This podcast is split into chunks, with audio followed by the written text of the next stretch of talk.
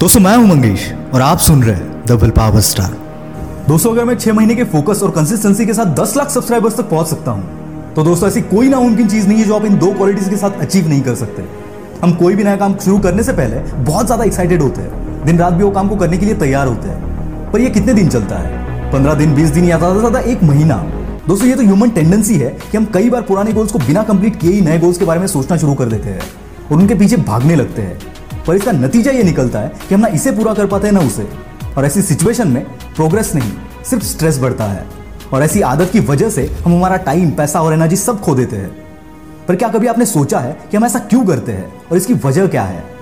पहली बात तो यह है कि हम एक्सपेक्टेशंस ही गलत रखते हैं कि मैं जिम जाऊंगा तो एक महीने में हीरो जैसी बॉडी बना दूंगा, आज कोई काम शुरू करूंगा तो दस दिन में पैसे आने शुरू हो जाएंगे वगैरह वगैरह। और जब टाइम निकलने के बाद भी हम बॉडी नहीं बना पाते या पैसा नहीं कमा पाते तब उस काम में हमारा फोकस और कंसिस्टेंसी कम हो जाती है और जाहिर सी बात है हम उस काम में गिव अप कर देते हैं। दोस्तों इससे पहला लेसन ये मिलता है कि हर चीज़ को टाइम दो। कोई भी चीज़ दस दिन में अचीव नहीं होगी, जितना बड़ा अचीवमेंट होगा वो उतना ही टाइम लेगा।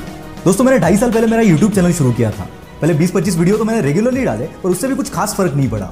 उसके बाद मेरा फोकस धीरे धीरे कम होने लगा और फिर कुछ पर्सनल प्रॉब्लम्स के चलते मैंने वीडियोस डालना पूरी तरह से बंद कर दिया, तो जाहिर सी बात है जो भी ग्रोथ थी वो पूरी तरह से रुक गई और ऐसा लगभग एक साल तक चला।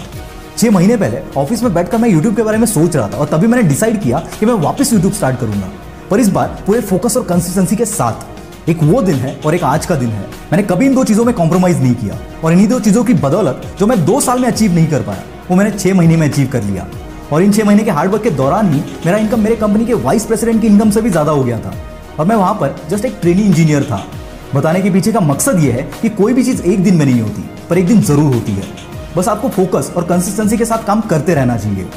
कंसिस्टेंसी और फोकस को अच्छे से समझाने के लिए मैं कुछ फैक्ट्स आप लोगों के साथ शेयर करूंगा।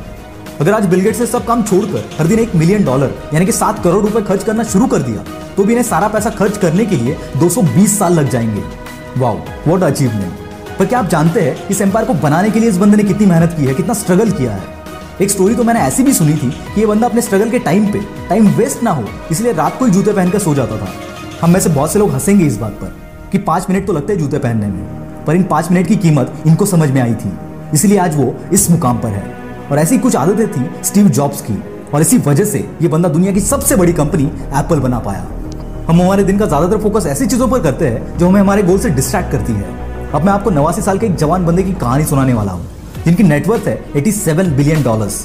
जी हाँ दोस्तों, मैं बात कर रहा हूँ वॉरन बफेट की। इस एज में भी ये बंदा दिन के पाँच घंटे बिजनेस मैगजीन्स पढ़ने में लगा देता है और ये वो आज नहीं कर रहे, ये वो तब से कर रहे जब वो पंद्रह बीस साल के थे, यानी कि ऑलमोस्ट सत्तर साल के कंसिस्टेंट फोकस के साथ वो ये काम करते आ रहे हैं, इसलिए आज वो इस पोजीशन पर है। बड़ी से बड़ी कंपनियां जो आज बिलियन डॉलर्स का रेवेन्यू कमाती है उन्हें भी कई सालों का फोकस और कंसिस्टेंसी लगी वहां तक पहुंचने के लिए। डिजनी को नब्बे साल लगे पचास बिलियन डॉलर्स का रेवेन्यू क्रॉस करने के लिए, सैमसंग को तिरसठ साल, आईबीएम को साठ साल और कई ऐसे एग्जांपल्स हैं। दोस्तों हर चीज अचीव की जा सकती है, सपना पूरा किया जा सकता है, बस शर्त इतनी है कि इसके लिए आपको फोकस और कंसिस्टेंट एफर्ट्स के साथ काम करना होगा, तभी आप उस तक पहुंच पाओगे।